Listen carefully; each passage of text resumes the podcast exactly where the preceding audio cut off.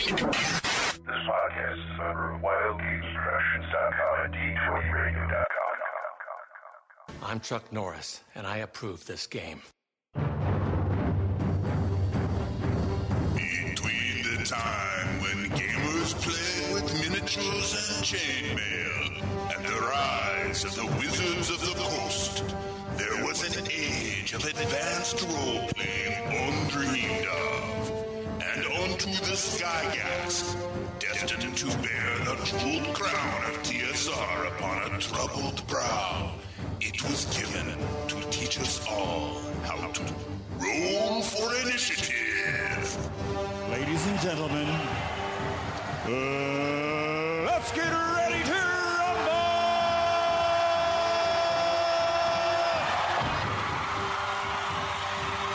Roll Finish Initiative Podcast, volume number three, issue 154. DM Vince sitting with DM Matt Hello, everyone.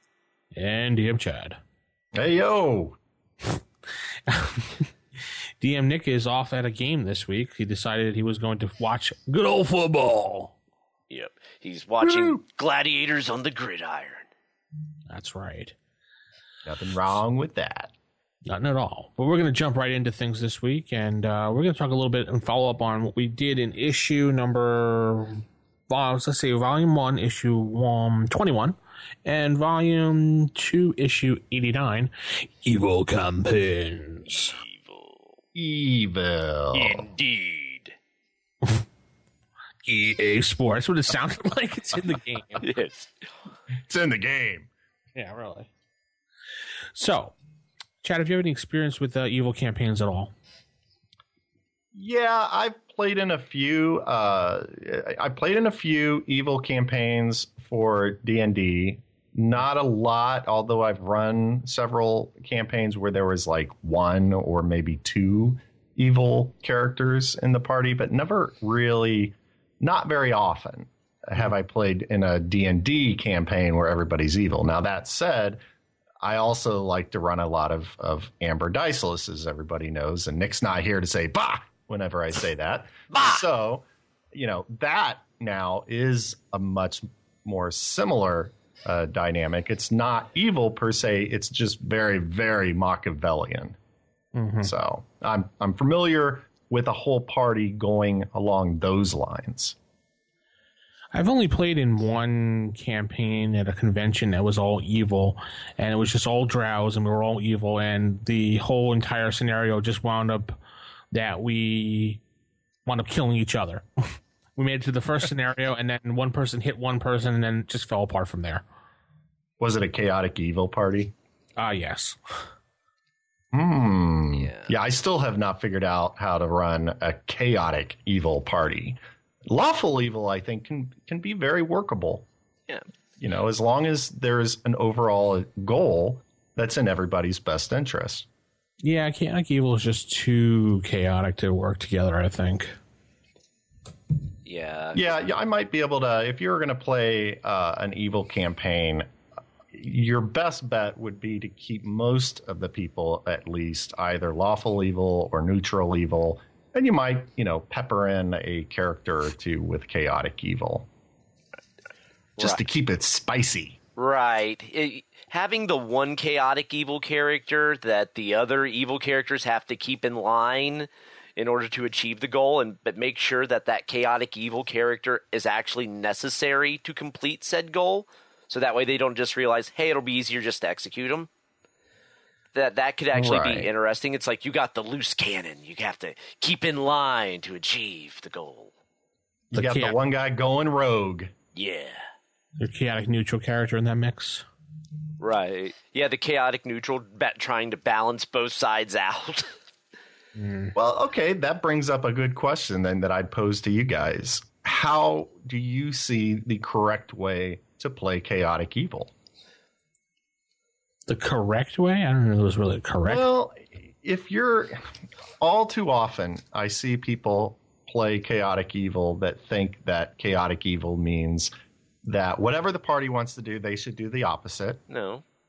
and they should turn on the party in the middle of a fight against something uh, that they're all fighting just because he's chaotic evil.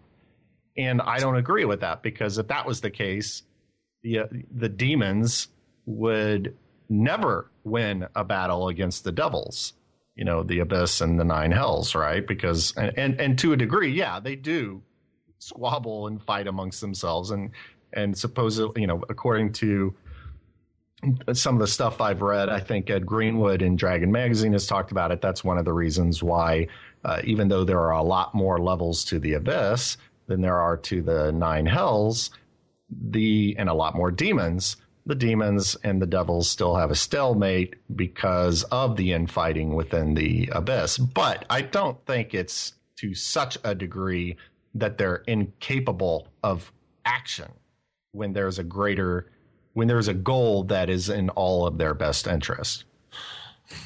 Hmm. I mean, I would say when you're chaotic evil, it's kind of like look at what look at chaotic good.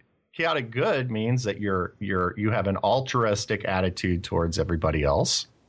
You just don't believe that you believe that that the ends justify the means. So if you have to do something outside the law, that's fine. You know, you're you're trying to you're trying to get to the greater good for you know uh, being good, meaning for somebody other than yourself. I think chaotic evil is the same way, kind of in an inverse. They they are looking for an end goal that's in their interest, but they don't necessarily have to honor a contract to get there. I don't think they just fall in uh, upon each other in the in the first room and just start stabbing each other because that's chaotic. No, I mean if you even go into the player's handbook where it describes chaotic evil, it says by promoting chaos and evil, those of this alignment hope to bring themselves to positions of power, glory, and prestige in a system ruled by individual caprice and their own whims.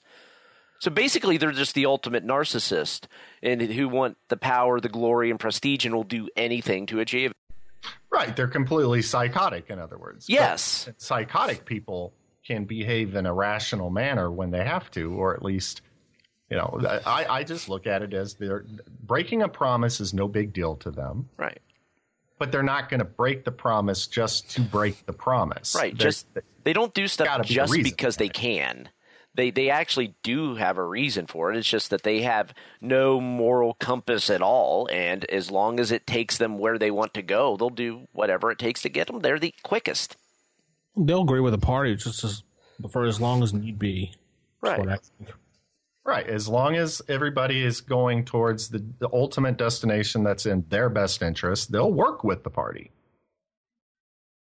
As long as the party is doing that. You know, say they capture somebody and the lawful evil character is saying, uh, you know, there there are we don't you know, we we've made this agreement we we do need to honor it. It's it's you know it's in our best interest long term because you know for whatever reason the chaotic evil guy would just be like you know well that's ridiculous. Let's you know there's no reason why we need to honor that agreement. We can still achieve what we're doing without doing so. And I think that's where they would have the friction between chaotic evil and lawful evil because that's where you have the, the friction between lawful good and chaotic good. Right. Yeah, the lawful evil will try to look at that agreement and figure out the way to weasel out of it to get what they want. Whereas the chaotic evil wouldn't even take exert that effort. Just like let's just break it and do what we want. Yeah, exactly. They both want to break it. It's just the means at which they go to break it are different. Hmm Uh, I think a lot of people do get hung up on the first line, though, of the chaotic evil uh, description. The major prerequisites of this alignment are freedom, randomness, and woe. I think people put way too much emphasis on that randomness. Not everything they do is random. Yeah, I agree. And I even think they put a little bit too much emphasis on the woe because I again, you know, I think we talked about this in another show. I don't think characters or at least I don't run characters uh, that are of, you know, you put that evil in, in the uh, in the alignment. I don't think they're evil to be evil. I think they're evil because that's how they act, you know. It's it's they do what they do for their own gain. They don't do it to to be quote unquote evil. I don't think they do things to be random. I think they You know, they they do things because it's, that's how they feel at the moment. It fe- and, it- and it's in their it's the quickest way to get to their goal. Yeah, they're chaotic evil, not chaotic obstinate. Chaotic, obsessively obstinate. Yes. So I think one of the questions that we missed in the previous two issues doing this was, what's the fun of playing an evil character? What's the point? I mean, D and D is all about playing heroes, but what's the point of playing the anti-hero? Well, I don't know. I think it can be fun every now and then to to to basically be out there doing it for yourself. Mm-hmm.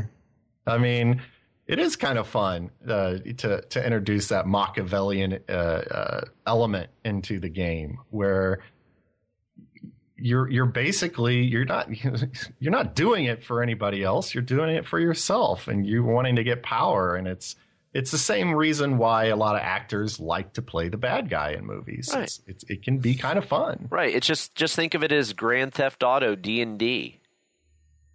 That's what chao- mm-hmm. a chaotic campaign could be. There's people do have fun causing chaos and the doing things that they normally wouldn't do in life. There is some sort of psychological release that comes from acting out the uh, the evil dark recesses of the mind, but in a safe way that uh, doesn't actually involve hurting, maiming, or anything else, and have the uh, guilt associated with it. If you want to go into the deep psychological level of it. Yeah, you can throw out the moral compass that you have to live by in your regular day to day, and you can you can just kind of do all the things that you kind of like to do or fantasized about doing, but you know you shouldn't do. Right. And in the confines of a game, it's considered acceptable within reason of a group. There's certain things I wouldn't tolerate at all at a gaming table, but in along the lines of uh, being evil, there's just certain things that just it hits a point of being fun and wacky chaos to okay, this is just kind of creepy and uncomfortable. Let's and let's get away from this as quickly as possible. Yeah, when they get too deep into the manner of sacrifices, Yeah. well, you've really been thinking about this a lot, haven't you? yeah. But yeah, I, I think it's fun. It, I don't know if uh, how much fun it would be to have uh, a long campaign based around that. It might be fun uh, for a change of pace. I think that's it. I think it's a nice change of pace. So it's like a one-shot thing, not more of a over over the weeks thing. Doesn't really work for you. It. I don't. I don't think I would mind trying it as a long-term campaign, but I wouldn't. You know, we do, as we all know, we do multiple campaigns, right? Mm-hmm. I wouldn't want every campaign to be based around that. Right. Yeah, because there are certain stories that are best told with that anti-hero uh, at the focal point, and there's other stories that you cannot tell with the anti-hero. So dep- also depends, I think, on the DM and the story they're looking to tell, because certain types of characters are better fit for different types of stories. Oh, definitely. Yeah, I think that's a great point you made, Matt. Is a lot of times there are cool stories to be told that that do take the point of view of the dark hero. I mean, look at Elric of Melniboné. He's a classic example of a of a really dark hero, and he's fun to read. Yeah. There's you could also even take it you could start it off as an evil campaign and maybe turn it into a story of redemption and how we talk about people playing in their alignment and acting out of the alignment as being bad but maybe in this one that's kind of the point you're trying to shift these chaotic evil characters or these evil characters into something more lawful neutral or lawful good Or how about this? What if you're playing a lawful evil character, or even a chaotic evil character, and you find out that the uh, that the powers that be that you serve, or, or your liege, or what have you, the person that initially you were working for, has turned around and screwed you over. Now it's kind of fun to to be like, oh, all right, well, I'm not the type of guy you want to do that to right you know and then it becomes kind of kind of cool in that vein Or, or how about a campaign that the characters are all good but have to make evil decisions because that's the way they have to survive? It could be fun to uh, occasionally throw a moral dilemma out at the party. Right. You know, it, it, it tests the character, it tests the player's ability, one, to out of character stretch and role play that aspect, and two, it makes them really think about their character more than just in a one dimensional, he's good. He never does anything evil because he's lawful good. It, it's, you know, I, I, I actually get a little bit annoyed when I have players who, the players are all neutral evil, I think, many of the time. But they'll, they'll do the craziest things regardless of the fact that their character is supposed to be good. And then they'll try to rationalize it. So it's fun to make them own up to the consequences of what they're really doing. Hmm. Now they may not enjoy it, but that's usually my my learning lesson to them. You know, I don't try to do that to them through the entire campaign, but if I see them consistently doing something against their alignment, but trying to rationalize it, mm-hmm. uh, then yeah, I'll throw consequences at them. I'll make them rethink that. I had a younger player who played a paladin, and I think he he played a lot of the old uh, newer editions of D and D prior to playing in my first edition game. He he was more or less a power player, and he understood that paladins could only have so many magic items. The rules were never a problem with him. In fact, he was quite learned on the rules, but he wanted the best magic items. The best sword should go to him, you know. And so he would always out of character, almost kind of metagame it, or he would always have his character in character asking. Literally, he would have his character ask the other players if he could have that magic item. And after a while, you know, the other players weren't enjoying that, and I certainly, as the DM, I was I was constantly looking at him like, "Really, you're gonna do that? Okay." I basically had him wake up one morning. He didn't know any of his. It was a higher level campaign. He didn't know any of his paladin spells. Uh, he would always be like, "Oh, don't worry, I I can I have resist evil, you know, or or uh, you know, uh, protection from evil." Uh, and I would always be like, "Really? You know, I, you use a lot of out of character terms in character for your paladin." Uh, and so I stripped that of him, and he why he didn't have it anymore. And then he had a dream that night where where he would normally be getting spells from his god, and his god more or less said, "I don't like the way you're behaving. You need to be putting the the, the welfare of your comrades ahead of your own welfare." And and he wasn't really sure how to handle that. He'd be like, "Well, I don't think I'm doing it wrong," and I'd say, "Well, okay, you don't, but your God does." that's really the one that matters. Exactly. So yeah, I'll throw consequences at them if they're not if they're not if they're if they're trying to justify their evil actions as good. Have you ever had anything like that, Matt? No, I really haven't. Um, my players, they tend to skew more towards that the a little on the selfish, but the, for the most part, they're still kind of good at heart. That I've never actually even had an evil campaign. No. Yes.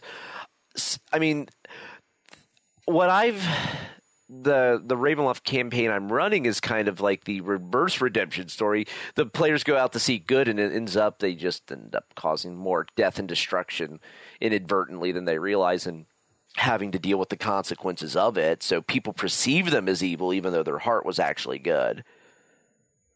But no. Well, that sounds like you have some good role players, though. That they're they're they're not trying to rationalize evil actions as good. They're they're actually doing good actions, and they're willing to deal in character with the ramifications of those. I think that's actually uh, speaks of a pretty good group of role players. Yeah, I mean, so because I, I think that's kind of an interesting, another interesting spin on the story to tell. You can have an evil campaign, but with good aligned players as well or characters where they mm-hmm. have to mm-hmm. go and do what society sees as evil in order for the greater good that's lost on the masses. So they become public enemy number one. They're the great big bad villain when really we're just trying to help. Yeah, well, in the same vein as the X Men back in the seventies and and, and eighties, I, I didn't really follow them into the nineties, but they were always an outlaw hero group. Right, right. So even with Spider Man and the uh, Daily Bugle, they always painted him as the villain because of Jay Jameson's uh, vendetta against Spider Man.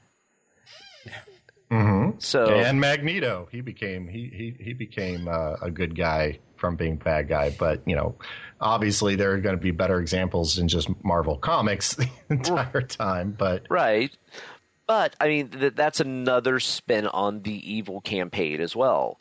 That the characters themselves don't have to be evil at heart, but they can be perceived as evil. or what if they they see the light, right?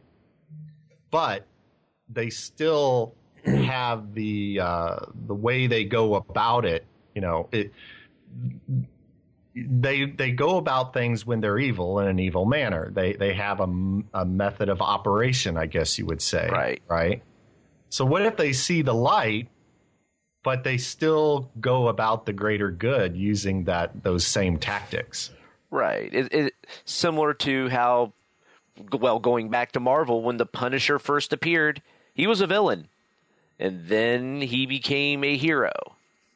But he mm-hmm. didn't really change as a character. It's just who he targeted became. Instead of targeting good guys, he targeted bad guys. Right. Exactly.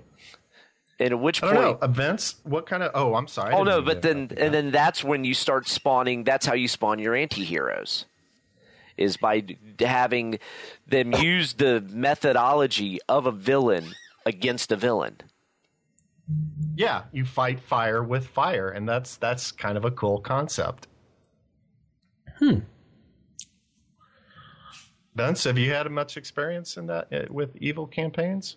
Not really. I mean, I played in a bunch of them. I never really, I've never run them personally per se because no one ever wants to be evil. Everyone always wants to be the good guy because I don't know. They play D and D, you think hero. So, excuse me.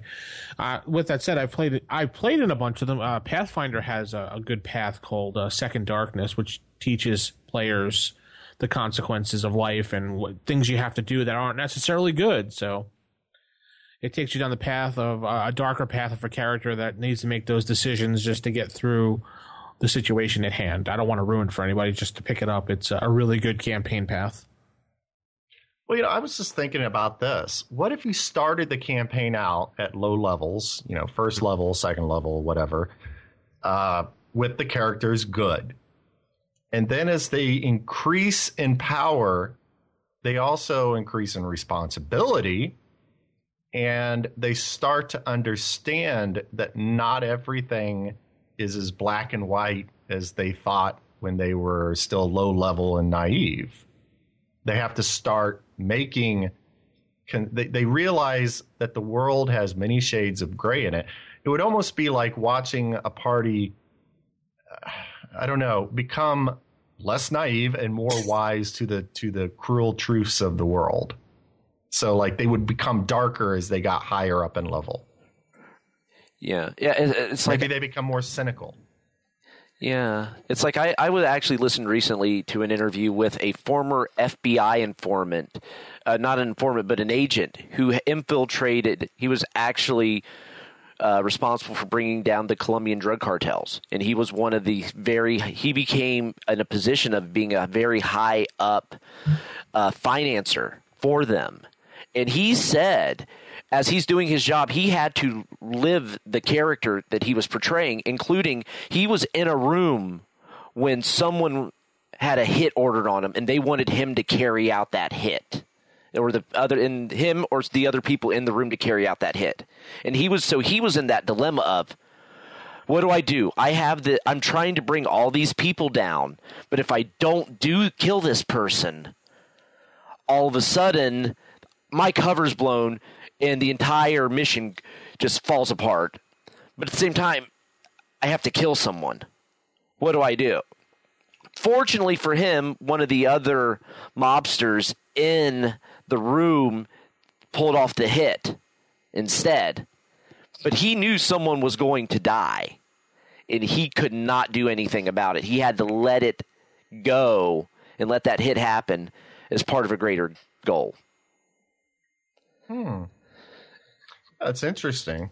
So that's just like a real world example of that. And he had to be a part of some very nefarious, like shady deals and money laundering and funneling. And he knew of people that were going to die. He knew of all of this evil that was going on.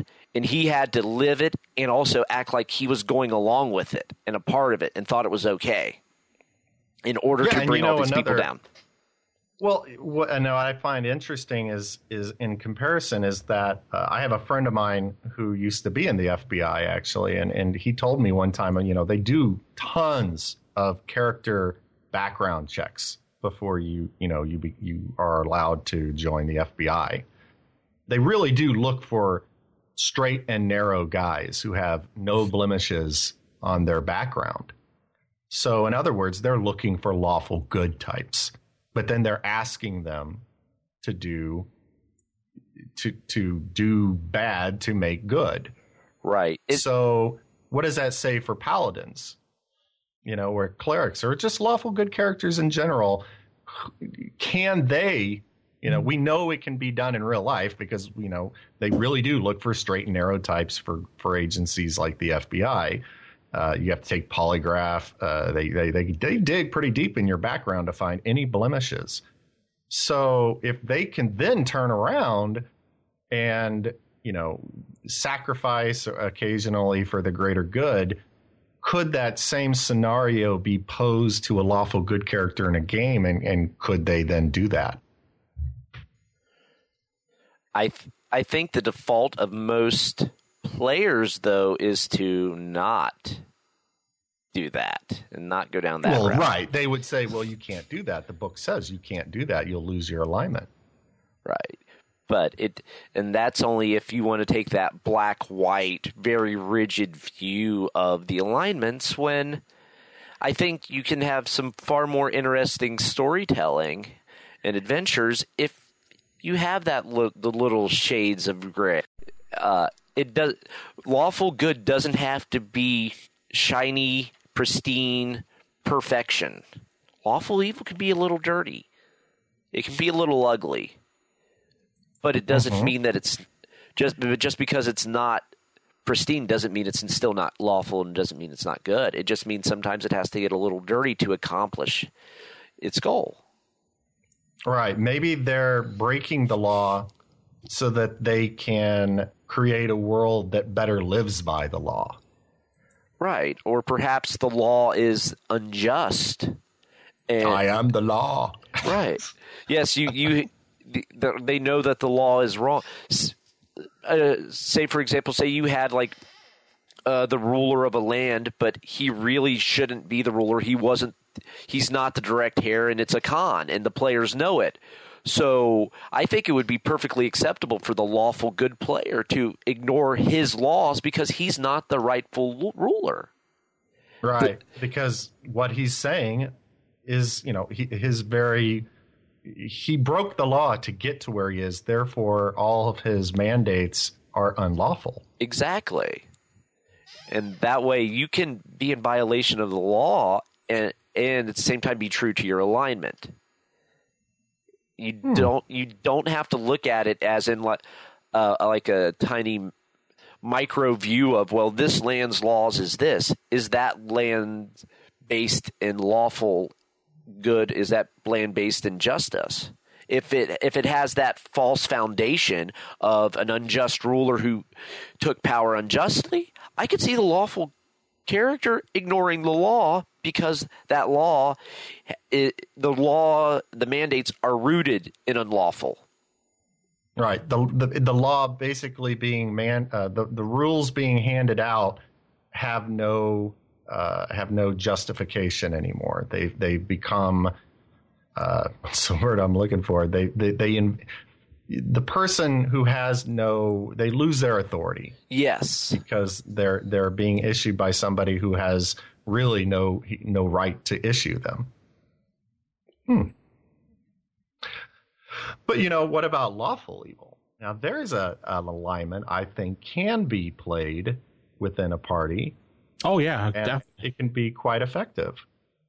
I've done that many times. Played a lawful evil character, the mastermind, and and basically just buy, bid my time and hid in the background until I was able to find an opportunity to wipe out the entire party. Exactly. Well, I you know I played for a long time. Uh, one of my highest level uh, characters that I ever played was a was a wizard, magic user, and he started out good, but he ended up lawful evil, and he was actually not a bad guy to adventure with. You know, he if he went on an adventure, it's because it, there was something in it that he wanted, or if he agreed to help the party he he kept he honored his contract. He helped them but it, he would only make that agreement to help them in something that didn't benefit him because later on he knew he was now going to get a favor from them on something he was already planning for the future. So in other words he was always in it for himself but he did honor his contracts. And because he saw ultimately that was the that was best for him. Hmm.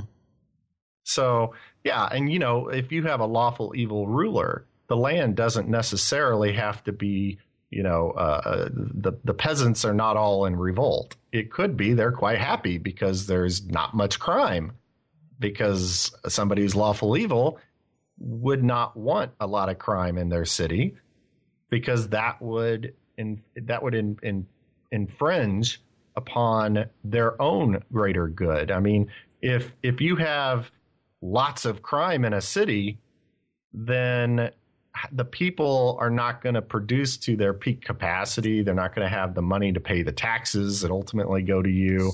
In other words, you're going to have competition, and lawful evil people don't tend to like competition. They find that when all the cogs work together like they're supposed to, then, you know, once they have figured out the system, they you know they they they know how to make the system work for them then they want the system to work so that it can work for them. Which can have the side effect of creating a stable society for the people under them they're probably iron-fisted tyrants. But but you're not going to have you know just the streets rife with crime. They're not going to be lazy rulers. They're not going to be well they're probably not going to be lazy rulers they're they're not gonna uh, they're gonna understand that that how to make the system work in order to get the most out of that system. If anything, they're micromanagers. Yeah, Yeah. yeah, there won't be laissez faire. No. They will be into everything and anything that could even remotely be a problem. They'll find a way to uh, deal with them, be it, uh, oh, um, because if you have enough regulations, everyone will be in violation of a law and they'll need to be punished. So anyone who could usurp your power, you just figure out which law, because of the massive tomes of laws you've written, they're in violation of, and uh, take them out because of that. Right, and there's always a way to take out a troublemaker if if you have. You can always, man, you know, they might manipulate the laws. They'd be very, very okay with that. I think, you know, they it, so having lots of laws just gives them more ammunition to manipulate stuff so that they can legally take out any troublemakers. Exactly, because we're just purging this troublemaker for the good of society because we wouldn't want people to violate the laws because the laws are there to, to ensure order and everyone is productive and prosperous. Exactly. The laws are for you and me, but mainly me. yes. They're there to benefit everybody. Just it, they should benefit me the most. So be a good citizen, and if you see something, say something. Yeah, it's no more do what you want. It's do what we say. yeah, and that's why chaotic evil rulers uh, tend to bankrupt their country fairly quickly because They live in the now. You know, they per- they satisfy their their own appetites. You know, in the they're they're not patient. They don't look as far forward per se. They you know they gratify themselves uh, at whenever they feel they want it, and so that would have ultimately bankrupt their country. Whereas I think a lawful evil person would be looking further down the road. They're willing to take a hit if it will get them the ultimate. You know, they they plan that hit in. I guess you would say. Yeah, yeah. The with the yeah the chaotic evil, they're just they're going to be. What do I want now? They're not concerned about the long term consequences. More importantly, they're not concerned about how anyone else is affected by their decisions, only themselves. If some other people get uh, injured or killed in the process of me achieving my goals, mm, it's an unfor- it's a side effect. It's not even an unfortunate side effect. It just happened.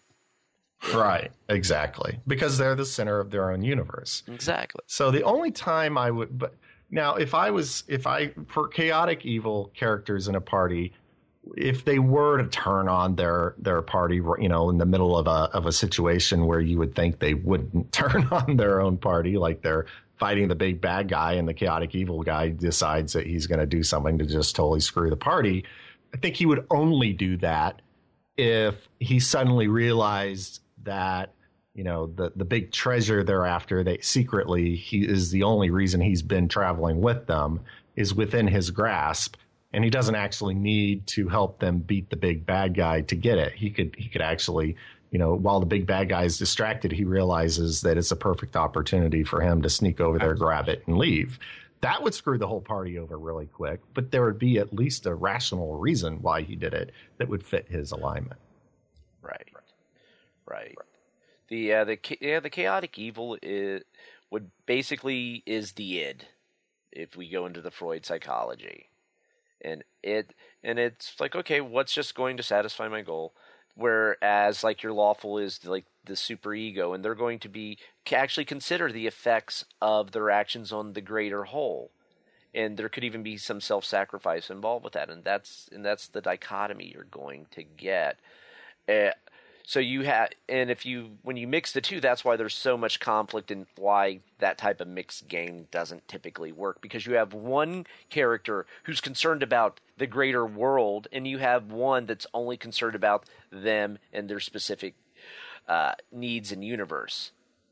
Exactly, and this is why a long-term campaign with especially chaotic evil characters is is is so difficult because they're really short term thinkers and they're only helping the party out because there is that short term goal of doing so. How do you keep them? How do you keep them wanting to go adventure after adventure with the party?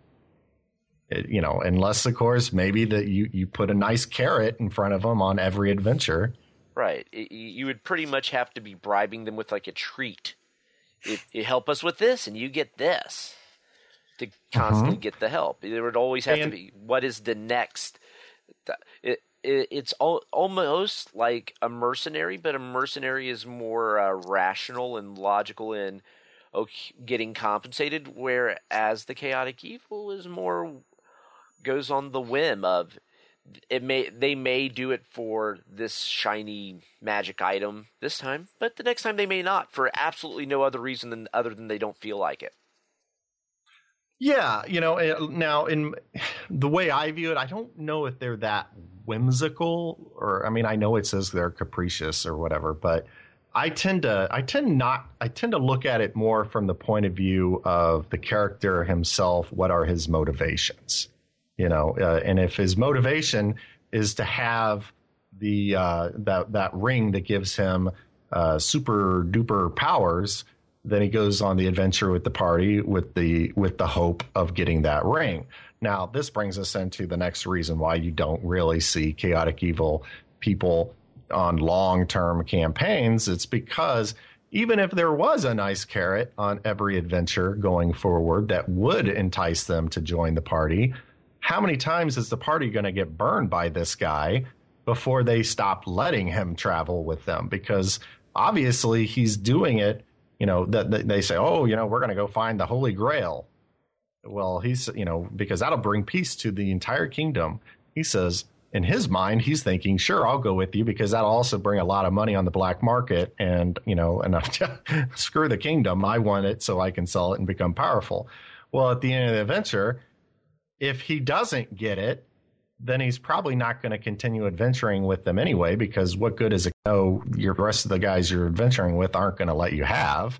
And if you do have to screw them over to get it, then they're not going to let you adventure with them anymore if they don't kill your character. So it becomes very problematic for for rationalizing how this character keeps going along, you know, uh, with with you know adventure after adventure with these people who either deny him or he screws over. Yeah, you would almost have to keep offering him a bigger carrot on each adventure in order to keep. right. But what if the only carrot he wants is the same thing the whole party's looking for, but they're just looking for it for two different reasons? right? And then at You that know, you, you finally get the Holy Grail. You can bring peace to the world, and then you realize that your thief just sold it on the black market. Yeah. and then now you have a whole nother adventure of trying to get the Holy Grail back. And then Exactly. And then perhaps you and then perhaps those lawful uh that's the breaking point for some of those lawful good characters are like you just caused great evil and perhaps they get a little rough with them. Maybe that's yeah. their uh that's a test for them Mm-hmm. to see if And maybe they go on the second adventure after they screw over the party because the the rationale now being that the party makes them go along because they're he, you know he knows who he sold it to. He he knows all the contacts uh, in the underworld. He knows where that that item is probably at at this point. And without him the goody two shoe characters who who are altruistic and wanting to help everybody, they have no clue about that side of the world. So without him as their guide to help them find what he already stole from them, they're never going to find it. or perhaps now the uh, chaotic evil character is like, you know, they want it back. So if I go with them, I say they force me, I steal it again and sell it again, but blame it on the lawful characters. Mm. Yeah. There's that. There is that. Or what if it's a high level adventure and it's actually a campaign based around uh, an artifact that actually comes in multiples to make the full use out of it, like the Rod of Seven Parts or the Orb of Might, the Crown of Might, and the Scepter of Might, I think. What if they go along and, you know, with it until all three pieces are together? Hmm, Or or what if something or what if this somehow this uh, chaotic evil character found this item, didn't quite know what it was, and just sold off the parts of it. It split it up. so now he wants to get it back. So he can get all the power. now Realize, he realizes its true value. so he gets these lawful people saying, "Hey, these parts are in the wild. Bad things will happen. We need to find it. I know where. I think I know where they are." So he's Yeah, well- manipulating them. Hey, remember the old Sinbad movie? Uh, what was it? The Golden Voyage of Sinbad, the one with the uh, genie. oh yeah, And it was actually the evil guy that that has to work with Sim- Sinbad has to work with that evil sorcerer at least initially, so they can get back to the Isle of Colossus. And and the whole time, of course, uh, wonderfully played by uh, by uh, Tom Baker, uh, our fourth Doctor Who. Uh, if in I, I didn't actually know that until I read an, an article the other day. I never put the two and two together. That that was Tom Baker who played that evil guy in that Sinbad movie. But uh, but you know, Sinbad has to work with him because if he doesn't, he can't save his princess.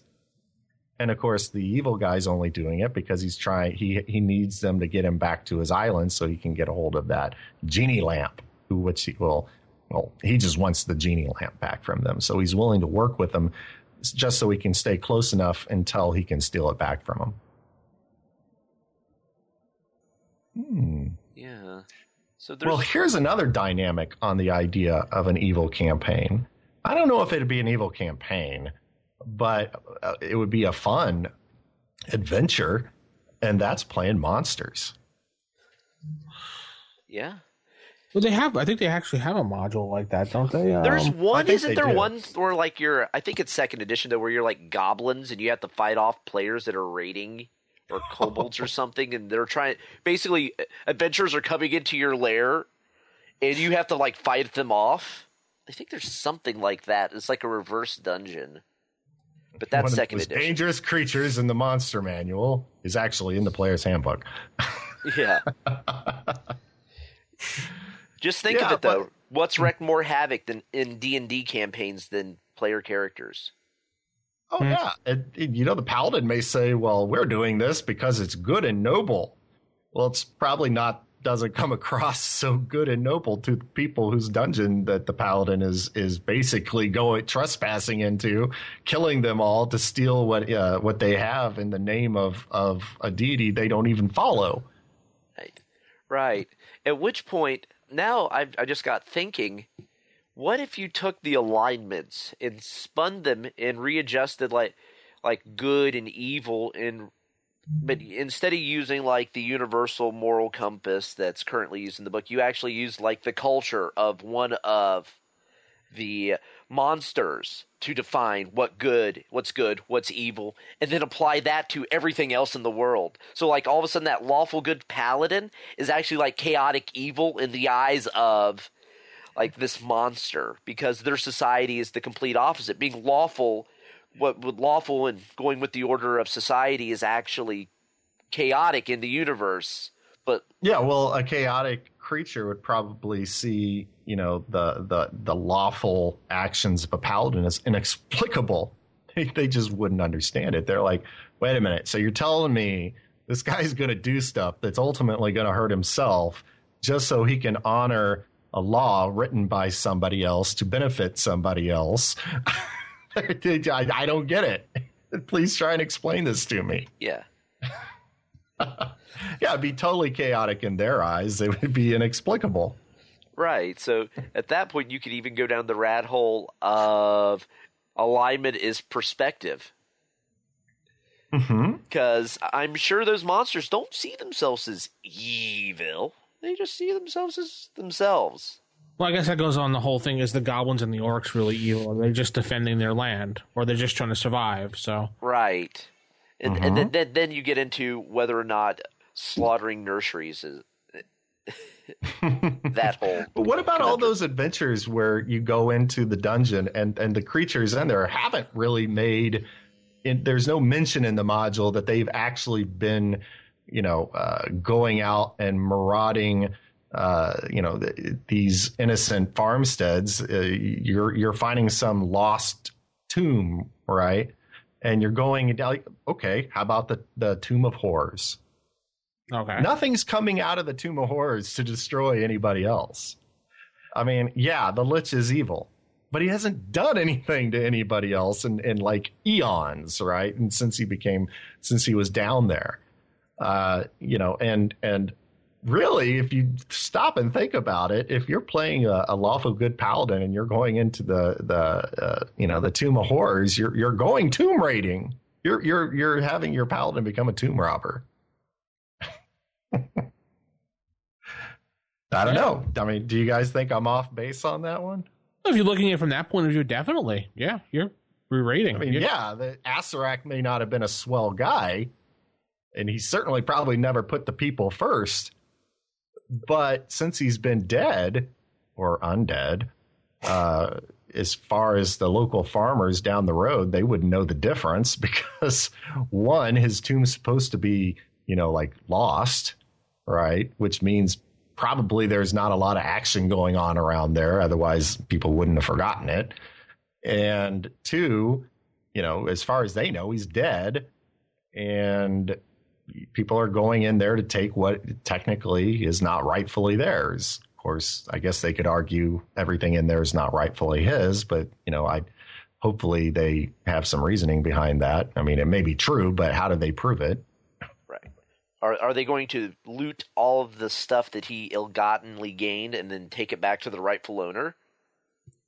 Or are they going to keep not- it for themselves? At which point they And took there some. you go.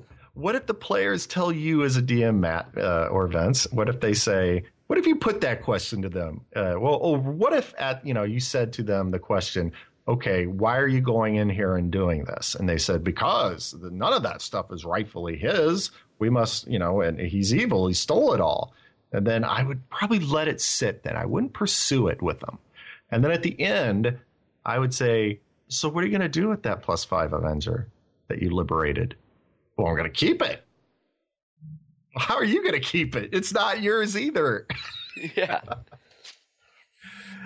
You're just transferring it from one unlawful uh, owner to another one. Right.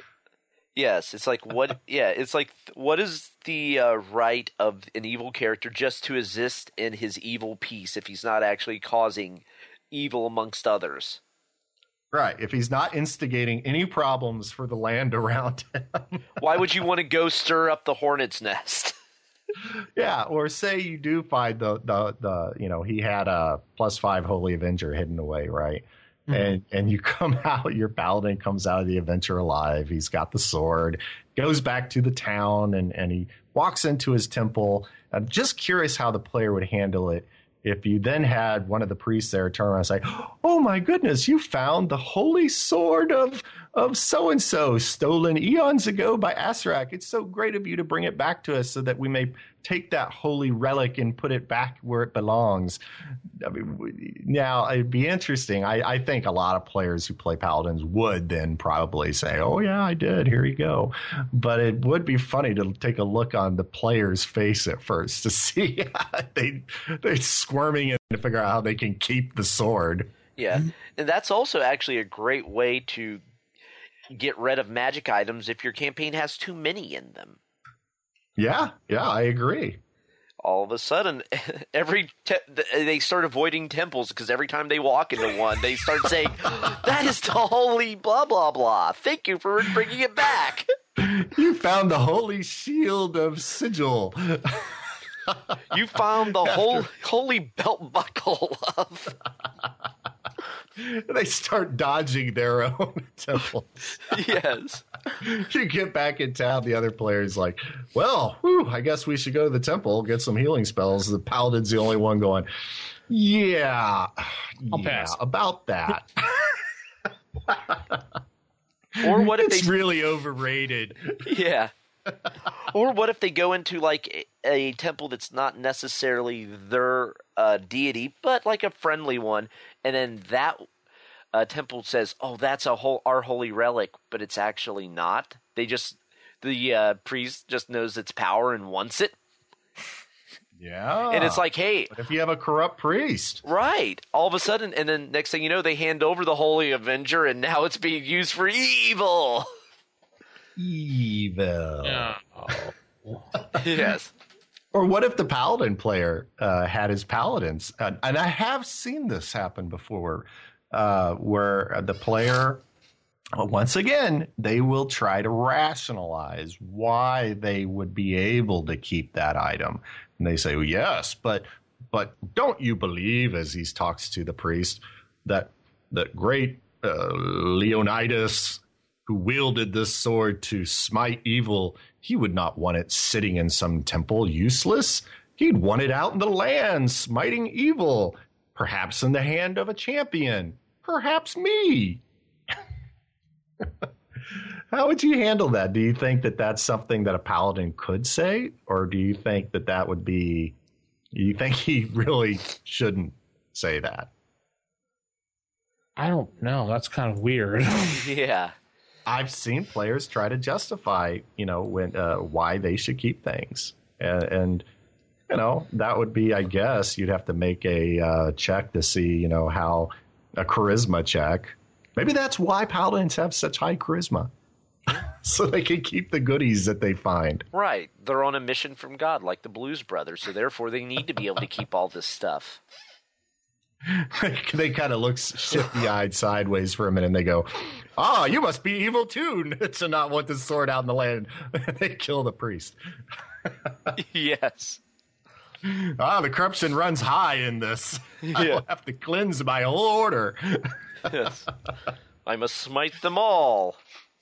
until I find the one priest who understands why I should keep this sword. Yes.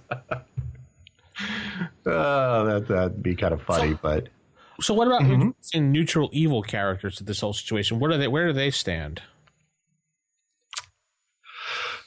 neutral evil. I think they fall under s- selfish. They'll Just go, selfish, want to do whatever they want for themselves within kind of some sort of guidelines. right. I mean, they'll use where uh, the chaotic character has no concern for the law at ever. The neutral will be like, what is most beneficial, using the law to my advantage or not using it? Uh, so they they straddle both fences, I think, and they'll they're they're looking to achieve whatever means, but sometimes they may go more towards that. Well, if I use the law in this way, I get what I want. Well, this law, I just can't get around it, so I'm just going to ignore it. Th- They're kind of like the Mhm. straddling the in between, is how I see, and they, they're kind of can be the glue that holds together a evil party because since they kind of can see both sides of the lawful chaotic uh, pull and they might be in a weird way the voice of evil reason Hmm. Hmm. Yeah, I hadn't thought of it that way. So Uh, well, I definitely like what you said uh, initially about the selfish. I thought about that for a minute because my first reaction was, well, I would think that'd be chaotic evil. But then I stopped and thought about it, and my view would be that chaotic evil is, is to use psychological terminology, they're psychotic, which means that they they they literally have no regard for anybody but themselves. Yeah. They are the center of their universe. Everybody else, if they close their eyes, you don't exist. yeah they Right. are they they are the embodiment of an id when they're They're, lacking they're the serial killer. yeah they're lacking super ego They're Dexter. Right. Like, well, yeah, I guess to a degree. They they don't they don't have any remorse because they don't view anybody else as really, you know, they're the only thing that really matters. right and it's not But- that they look down on the others either don't confuse that they just don't care yeah, they not- just don't care. They have no sympathy because they they would have as much sympathy for their fellow adventurer as they would for a chair. Yeah. Yeah, it's not like they think they're better than their fellow adventurer. They just don't care. hmm Whereas I think neutral evil would be they're not psychotic. They they understand they are not the center of the universe, but they might be a little greedy. They're more sociopaths. hmm They're more in that sociopathic where they understand other people have feelings, but they just don't. They're not. They're not concerned with them, but they know they exist. Yeah, I, I would say more like neutral evil is is a person who who who doesn't really see good as being an end goal, and it doesn't really see it doesn't go out of its way uh, to to satisfy its own lusts, but you know, hey, if if it's you know they- they're getting through life. There there's always going to be evil so you know you can't really stop that. It's going to be there uh almost apathetic in regard to good and evil but they have greedy tendencies they're like look the world is the way the world is you know we we're just a couple of guys we're not going to put any big dent in it uh but you know what's it hurting if i you know if i have that item it's not really hurting anybody. It's definitely helping me. You know, they they don't. They might feel bad if somebody died. That they, they have feelings. Right. They just are apathetic and slightly greedy. Or Yeah. very greedy. so that's kind of where I put neutral evil. Is you know that they're doing it because there is a benefit for them to travel with the party uh, and you know they just don't. They think this whole fight against evil is kind of ridiculous because it's it's never going to happen. You're never going to eradicate it. Uh, and even if you did, you just have a new brand of evil because you know you got to have evil. You can't really have good. Yeah. They're, you're So almost you- describing Eeyore. What's the point? Why are we doing this fighting? Just here, let me just get what I need, and I'll be on my way. Oh, Yeah, I, I just seem as pragmatic. Yeah. You know, they're like they're like, you know, if you guys want to do this adventure in some glorious battle against evil, fine. Whatever floats your boat and gets you through the day. I just don't think it's going to happen. Uh, but there's definitely a monetary gain for me to be traveling with you guys. Right. And because they are greedy, that is what makes them tend towards evil. Right. Because they're if it gets them the shiny, it and it doesn't matter if it takes away someone else loses the shiny if it gets them the shiny. But they're not going to go out of their way to take other people's stuff for the sake of taking it. Yeah, I don't think they're doing it just for the, you know, they're not stealing candy from a baby as Mr. Burns does just to see if he can do it. Right. right. they're, has, I, I think they, they don't even put in evil. I think they believe that people are people and everybody's really kind of a, every, it, everything's gray. right. They're they're kind of humanist. They're they're Yeah. Yeah, they're the, very much like the human is the center of the world, uh, or them, and whatever they need will do. And if someone gets hurt in the process, that's okay. I don't take particular pleasure in it, but sometimes it happens, and I, I'll be able to sleep okay at night if it does.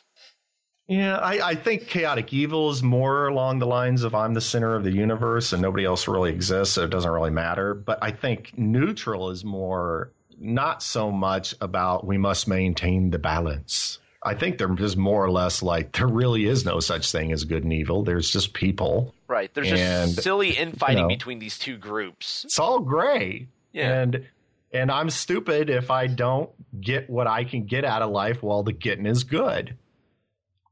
And and people who are lawful good would say, well, that's evil. That's greed. And they would say, okay, well, whatever you want to call it, dude.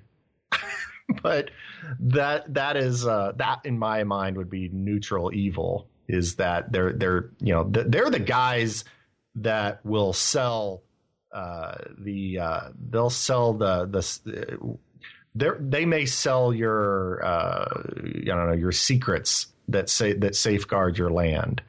Uh, they're they're they're just there to get what they can get while the getting is good, and that's why I think if you look at the Monster Manual too, when they introduced uh, the the daemons, remember they had uh, they had demons, they had devils, they also came out with demodands. Uh, but they had daemons, right, who live on Tartarus, I want to say. They're neutral evil. And they're the guys that are like the uh they're they're the what's the merchants, I guess you would say, of the infernal world. Uh, they sell things back and forth between the devils and the demons because they don't care about uh, you know whether there's law or whether there's chaos or they, they don't really they they just don't care they don't they see it all as gray anyway and if they can make money by working with both sides they will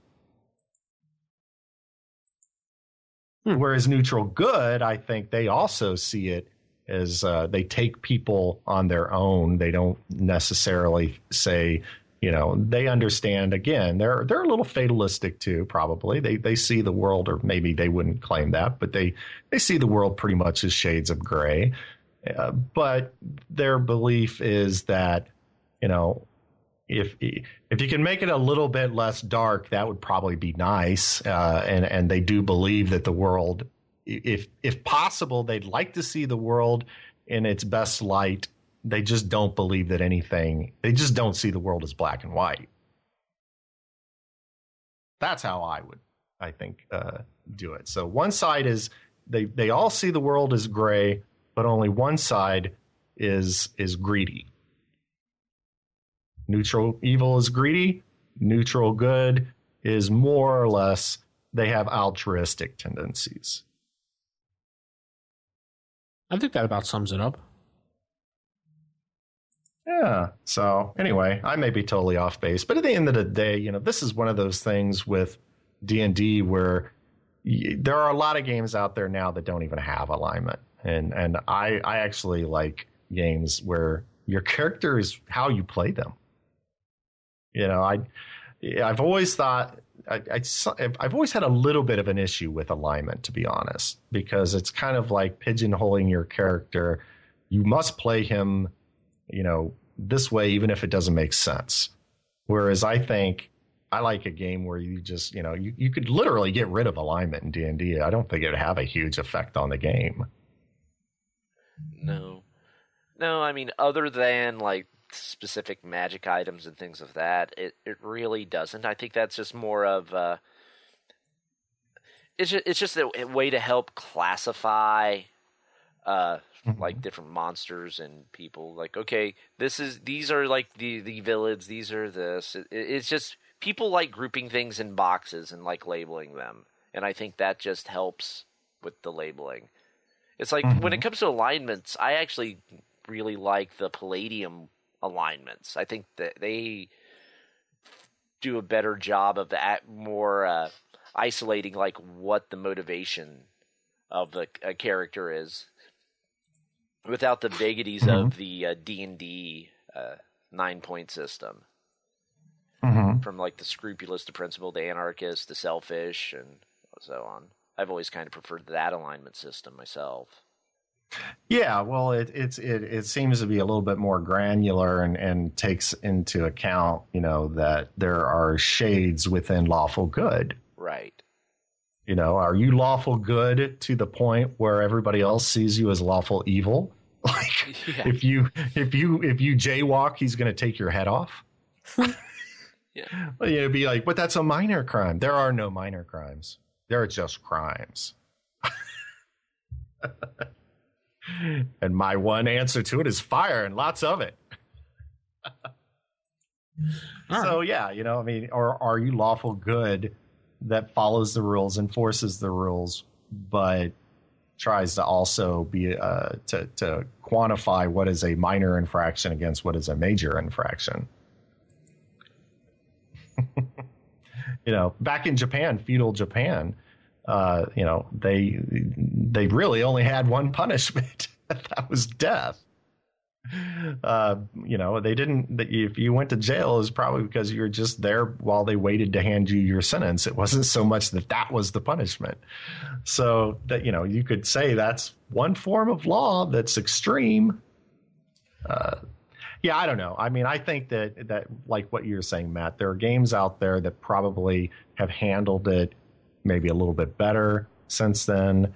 Uh, I just think that they're trying to. You're taking literally what is it, six alignments, and trying to shoehorn every every type of personality within six different alignments, and that's kind of difficult to do. That's why there's so many debates over alignment. There's a lot of yeah, too much debates over alignment.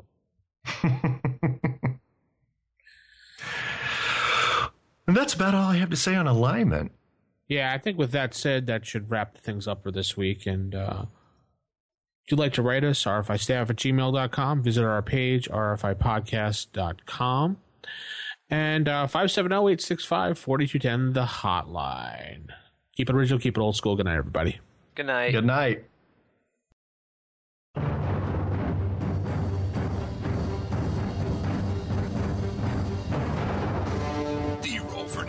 Podcast is a production of Wild Games Productions in association with D20Radio.com. You can visit us at RFIPodcast.com or contact us on our forums at OSRGaming.org or even by calling us at 570-865-4210.